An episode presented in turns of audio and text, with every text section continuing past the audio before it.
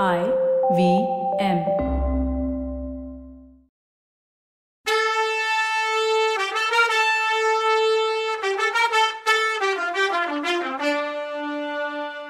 வணக்கங்க.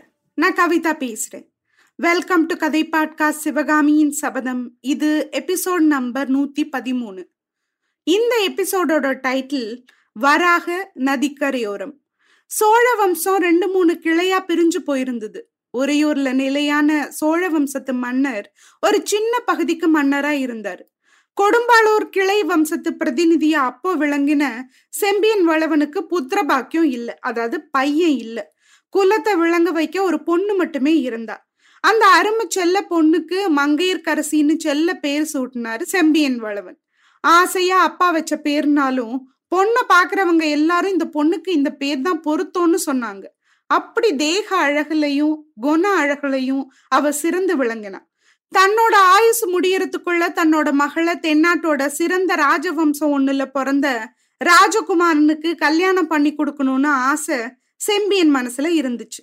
ராத்திரி பகல் இதே நினப்பா இருந்தாரு அவரு.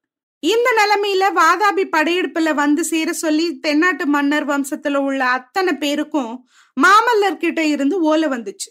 செம்பியன் தன்னோட வாழ்நாள் ஆசை நிறைவேறதுக்கு இதுதான் சரியான தருணம்னு நினைச்சு உற்சாகமானார்.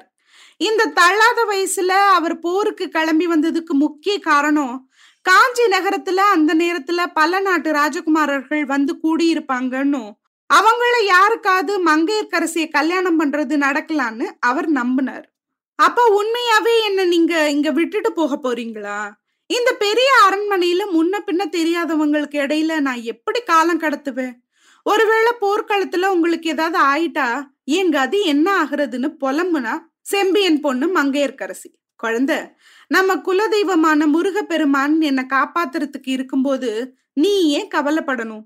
எந்த பெருமானோட வேலாயுதம் மலைய பொடியாக்குச்சோ கடல் நீரை வத்த வச்சுதோ பானு கோபனை சம்ஹரிச்சுதோ தேவர்களுக்கு அபய பிரதானம் அதாவது தேவர்களை காப்பாத்திச்சோ அப்படிப்பட்ட வெற்றி வேல் உனக்கு என்னைக்கும் துணை இருக்கும். குழந்தை நீ கொஞ்சம் கூட பயப்படாம எனக்கு விடை கொடுக்கணும்னு செம்பியன் சொன்னதை கேட்ட மங்கைக்கரசி மெய் சிலிர்த்து பரவச நிலையை அடைஞ்சா அவளோட பக்தி பரவச நிலையை பார்க்காத செம்பியன் அம்மா வேலும் மயிலும் உனக்கு துணையா இருக்கிறதோட மாமல்ல சக்கரவர்த்தியோட அம்மா மகேந்திர பல்லவரோட பட்ட மகிஷி புவன மகாதேவியும் உனக்கு ஆதரவா இருப்பாங்க. உன்னை தன்னோட சொந்த பொண்ணு மாதிரி பாதுகாத்து வருவேன்னு எனக்கு சொல்லியிருக்காங்க. நீ உன்னோட அம்மாவை சின்ன வயசுலயே இழந்துட்ட புவன மகாதேவிக்கானா பொன் குழந்தைங்களே கிடையாது. உன்னை தன்னோட கண்ணு மணியா பாத்துக்கிறதா என்கிட்ட உறுதி கொடுத்துருக்காங்க. அதனால என் செல்ல பொண்ணே நீ கொஞ்சம் கூட கவலைப்பட வேணாம். போர்க்களத்துக்கு போக எனக்கு தைரியமா அனுமதி கொடுன்னாரு. இதுக்கும் மங்கையர்கரசி பதில் சொல்லாம அமைதியா நின்னதும் குழந்தை. நீ பால் மனம் மாறாத பச்சை குழந்தையா இருந்தப்போ ஒரு பெரியவர் நம்ம வீட்டுக்கு வந்தாரு. அவர் உன்னை பார்த்தாரு. உன் முகத்துல உத்து பார்த்தாரு. உன் சின்ன பிஞ்சு கைய பிடிச்சு பார்த்தாரு. பார்த்துட்டு இந்த குழந்தையோட கையில சங்கு சக்கர ரேக இருக்கு. இவ பெரிய மண்டலாதிபதியோட பட்டத்திராணியா ஆவான்னு சொன்னாரு. அந்த வார்த்தைங்க என் காதுல இனிமையான தேன் மாதிரி பாஞ்சுது. அன்னையிலேருந்து இன்னைக்கு வரைக்கும் உன்னை கல்யாணம் பண்ணிக்க போற பாக்கியசாலியான ராஜகுமாரன் எப்ப வரப்போறான் எங்கேருந்து வரப்போறான்னு காத்துட்டு இருக்கேன் அவனை தேடிக்கிட்டு தான் முக்கியமா நான் இந்த காஞ்சிபுரத்துக்கே வந்தேன்னு சொன்னாரு செம்பியன். மங்கையர்கரசி அப்போ அளவில்லாத பரபரப்போட அப்பா அப்பா நேத்து ராத்திரி நான் ஒரு அதிசயமான கனவு கண்டேன். அதை சொல்லட்டுமான்னு கேட்டா. செம்பியன் வளவன் தன்னோட பொண்ணை அணைச்சிக்கிட்டு அம்மா கண்ட கனவு எல்லாம் எப்பவுமே பலிக்கிறது கிடையாது. சில நேரம் பலிக்கிறது உண்டு கனவுகளோட நெஜ கருத்தை தெரிஞ்சுக்கிறது ரொம்ப கஷ்டம். ஆனாலும் நீ கண்ட கனவு பத்தி சொல்லு. எனக்கு தெரிஞ்ச வரைக்கும் கனவு சாஸ்திரத்தை அனுசரிச்சு உன்னோட கனவு பலிக்குமா பலிக்காதான்னு பார்த்து சொல்றேன்னாரு. பொண்ணு பார்த்தது ஏதாவது கெட்ட கனவா இருந்தா அதுக்கு ஏதாவது நல்ல அர்த்தம் கற்பனை பண்ணி சொல்லி அவளுக்கு தைரியம் சொல்லிட்டு போகலான்னு செம்பியன் நினைச்சாரு. மங்கையர்கரசி அப்பா அந்த கனவை நினைச்சா எனக்கு சந்தோஷமா இருக்கு. ஒரு பக்கம் பயமாவும் இருக்கு. இதோ பாருங்க இப்ப கூட என் உடம்பெல்லாம் சிலுக்குதுன்னு சொல்லி முன்கையில இருந்த ரோம சிலுப்ப சுட்டி காட்டினான். கொஞ்ச நாளாவே என்னோட கனவுல அடிக்கடி ஒரு அழகான வாலிபர் வர்றாரு. அவர் என்ன கண்ணுல அன்ப வச்சுக்கிட்டு அடிக்கடி பாக்குறாரு. வெளி உலகத்துல இது மாதிரி நான் இது வரைக்கும் பார்த்ததே இல்லை. நம்ம மாமல்ல சக்கரவர்த்தியை விடவும் அவர் முகம் களையானது. அவர் என்ன பாக்குறப்ப எல்லாம் நீ எனக்கு உரியவள்ல ஏன் இன்னும் என்னோட வந்து சேரலன்னு கேக்குற மாதிரியே தோணும். அப்போ என் நெஞ்சு படபடக்கும் உடம்பெல்லாம் பதறும். நேத்து நான் கண்ட கனவுலையும் அந்த சுந்தர புருஷர் வந்தாரு. ஆனா ரொம்ப பயங்கரமான சூழலுக்கு இடையில அவரை நேத்து ராத்திரி பார்த்தேன். அவரை சுத்தியும் பத்து பன்னெண்டு பிசாசுகள் அம்மனம்மா நின்னு ஏதோ கோரமா சத்தம் போட்டுக்கிட்டு கூத்தாடிச்சுங்க. அந்த பிசாசுங்க ஒவ்வொன்னு கையிலையும் மயிலிறகு கத்த ஒண்ணு இருந்துச்சு. சில நேரம் அந்த பிசாசுங்களுக்கு நடுவுல நின்ன சுந்தர புருஷர் மேல மயில் கத்தைங்களை வீசி அடிக்கிற மாதிரி தோணுச்சு. அவர் பாவம். ஏதோ உடம்பு கஷ்டத்தினால கஷ்டப்படுறவர் மாதிரி தெரிஞ்சாரு. இதுக்கிடையில அவர் என்ன பரிதாபமா பார்த்து இந்த பிசாசுங்க கிட்ட நான் மாட்டிக்கிட்டேனே என்ன நீ காப்பாத்த மாட்டியான்னு கேக்குறது மாதிரி இருந்துச்சு. நான் உடனே திரும்பி ஓட்ட ஓட்டமா ஓடுனேன். எங்க ஓடுறோன்ற நினைப்பே இல்லாம ரொம்ப தூரம் ஓடினேன். கடைசியா ஒரு கோயில் தெரிஞ்சது அதுக்குள்ள நுழைஞ்சேன். கோயிலுக்குள்ள அப்போ யாருமே இல்லை. அம்பிகையோட சந்நிதியில போய் முறையிட்டேன். தாயே என் மனசு கவர்ந்த புருஷனை நீ தான் காப்பாத்தணும்னு கதறின. குழந்தை பயப்படாத. என் பையனை அனுப்புறேன். அவன் உன்னோட வந்து உன் ஆசையை நிறைவேற்றுவான்னு ஒரு அசரீரி கேட்டுச்சு. அசரீரி சொல்லிட்டு போச்சோ இல்லையோ? அம்பிகை விக்கிரகத்தோட பக்கத்துல திவ்ய மோகன ரூபம் கொண்ட அதாவது அழகான ஒரு பையன் நின்னதை பார்த்தேன். என் பையனை அனுப்புறேன்னு தேவி சொன்னதுனால வரப்போறாருன்னு நினைச்சேன்.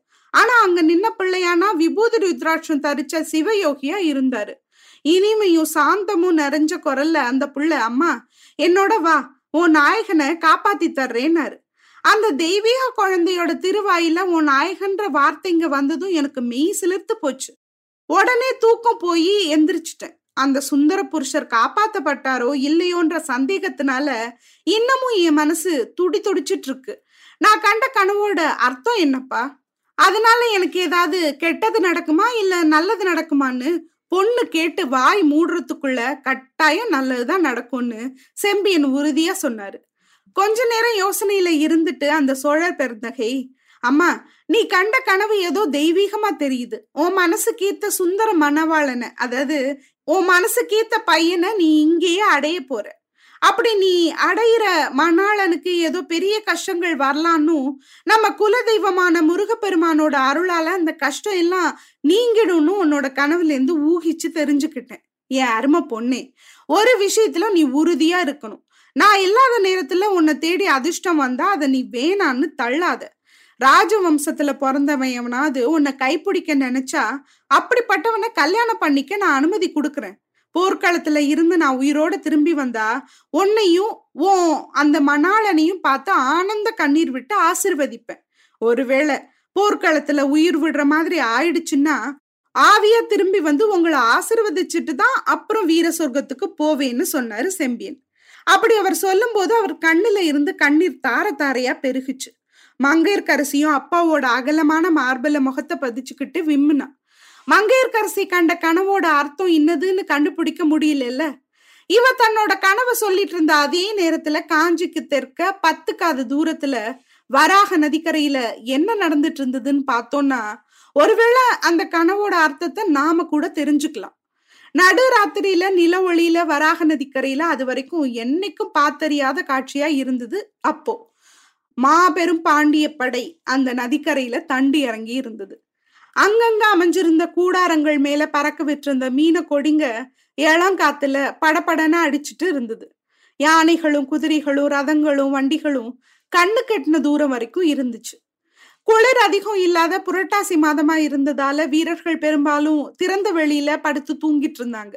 தூக்கம் வராதவங்க அங்கங்க கும்பல் கூடி உக்காந்து கதை பேசிட்டு இருந்தாங்க. நடு ராத்திரியில அமைதியை கலைச்சுக்கிட்டு சில நேரம் அவங்களோட சிரிப்பு சத்தம் கேட்டுச்சு. அந்த மாதிரி கூட்டம் ஒன்று பக்கத்துல போய் அவங்க என்ன விஷயத்தை பத்தி பேசுறாங்கன்னு தெரிஞ்சுக்குவோம். பொதுவா அந்த வீரர்கள் கொஞ்சம் கவலையோடயே பேசிட்டு இருந்தாங்க. மேல காஞ்சியை நோக்கி போகாம மூணு நாளா அந்த வராக நதிக்கரையில பட தங்கி இருக்கிறத பத்தியும் அவங்களோட சேனாதிபதி நெடுமாற பாண்டியனுக்கு உடம்புக்கு என்னங்கிறத பத்தியும் அவங்க பேசிட்டு இருந்தாங்க. உடம்புக்கெல்லாம் ஒன்றும் இல்லை. வேற ஏதோ காரணம் இருக்குன்னு காதோட காதா சொன்னாங்க. இளவரசருக்கு மோகினி பிசாசு பிடிச்சிருக்கும்னு ஒருத்தன் சொன்னப்போ லேசா சிரிச்சாங்க. என்ன சிரிப்பு வேண்டி கிடக்கு? நாளைக்கு காலையில காஞ்சில இருந்து பல்லவர் பட கிளம்ப போகுது. நாம நடு வழியில உட்காந்துருக்கோம்னு சொன்னா இன்னொருத்தன். இங்க இருந்து திருப்பி மதுரைக்கு தான் போக போறோமோ என்னவோ அப்படின்னா இன்னொருத்தன். அப்படி திரும்பி போறதை விட இந்த வராக நதியில விழுந்து உயிர் விடலான்னு சொன்னா இன்னொருத்தன். ஆஹா உயிரை மாச்சுக்க நல்ல வழி கண்டுபிடிச்ச. இந்த வராக நதியில தலகீழா நின்னா கூட தண்ணி மூக்கு வரைக்கும் தான் வரும். இந்த நதியில மூழ்கி உயிரை மாச்சுக்க ரொம்ப கெட்டிக்காரத்தனம் வேணும்னா இன்னொருத்தன். எது எப்படி இருந்தாலும் நான் திரும்பி போக போறதில்ல. வாதாபியில இருந்து அதை கொண்டு வர்றேன் இதை கொண்டு வர்றேன்னு என் காதலி கிட்ட சொல்லிட்டு வந்திருக்கேன். வெறுங்கையோட போனா அவ என்ன சொல்லுவான்னா இன்னொருத்தன். வீரபாண்டியர் குளத்துல பிறந்தவனுக்கு இப்படிப்பட்ட விளக்கென்ன குணம் எங்கிருந்து வந்துச்சோன்னு சொல்லி ஒருத்தன் பெருமூச்சு விட்டான். இப்படிலாம் இந்த வீரர்கள் அழுத்து சலிச்சு பேசுறதுக்கு காரணமா இருந்த பாண்டி இளவரசன் நெடுமாறனை வராக நதிக்கரையோரமா அமைஞ்சிருந்த அவனோட கூடாரத்திலேயே போய் பார்க்கலாம். ஆமா இதோ கம்பீரமா உட்கார்ந்துருக்க இந்த சுந்தர புருஷன் தான் நெடுமாறன். பல்லவ குலம் தோன்றதுக்கு எத்தனையோ காலத்துக்கு முன்னால இருந்து வாழையடி வாழையா வளர்ந்து வந்த பாண்டிய மன்னர் வம்சத்துல பிறந்தவன் அவன். அவனுக்கு எதிரில் ஒரு திகம்பர சமணர் உட்காந்துருந்தார் அவருக்கு பக்கத்துல மயிலிறகு கத்தை சுருட்டு நப்பாய் கமண்டலம் இதெல்லாம் இருக்கு. கட்டையாவும் குட்டையாவும் மொட்டை தலையோடையும் இருந்த அந்த திகம்பர சமணரை பார்த்து நெடுமாற சுவாமி இன்னும் எவ்வளவு நேரம் காத்திருக்கணும்னு கேட்டான் அவன் கேட்டு வாய் மூடுறதுக்குள்ள எங்கேயோ ரொம்ப தூரத்துல இருந்து ஒரு சின்ன கம்பன சத்தம் உடுக்கு அடிக்கிற சத்தம் வந்துச்சு. தரிரிம் தரிரிம்னு ஒலிச்ச அந்த சத்தம் மெல்லிசா இருந்தாலும் காது வழியா உடம்புக்குள்ள பூந்து உடம்போட ஒவ்வொரு அணுவையும் ஒரு குலுக்கு குலுக்குச்சு. அதுவும் நமக்கு அழப்பு வந்துடுச்சு இளவரசே. கிளம்புங்கன்னாரு அந்த சமண முனிவர். நெடுமாறன் பதில் சொல்லாம கிளம்பினான் ரெண்டு பேரும் கூடாரத்துல இருந்து வெளியில வந்து நதிக்கரையோரம் வந்தாங்க. அங்க ஒரு படகு காத்திருந்துச்சு. அதோட ரெண்டு முனையிலையும் ரெண்டு வீரங்க துடுப்போட காத்திருந்தாங்க. நெடுமாறன் படகுல ஏறுறதுக்கு தயங்குனான் அதை பார்த்த சமணர் இளவரசி உங்களுக்கு பயமா இருக்கா? அப்படின்னா வரவேணாம் திரும்பி போயிடுங்கன்னு சொல்லவும். அவன் அவரை பார்த்து ஒரு தடவை அலட்சியமா ஹூன்னு சொல்லிட்டு படகுல முன்னதா போய் பாஞ்சு ஏறினான் பயமா? யாருக்கு பாண்டிய வம்சத்துல வந்தவருக்கா பயம்? என்ன நடக்குதுன்னு அடுத்த எபிசோட்ல பார்க்கலாம். அது வரைக்கும் நன்றி வணக்கம்.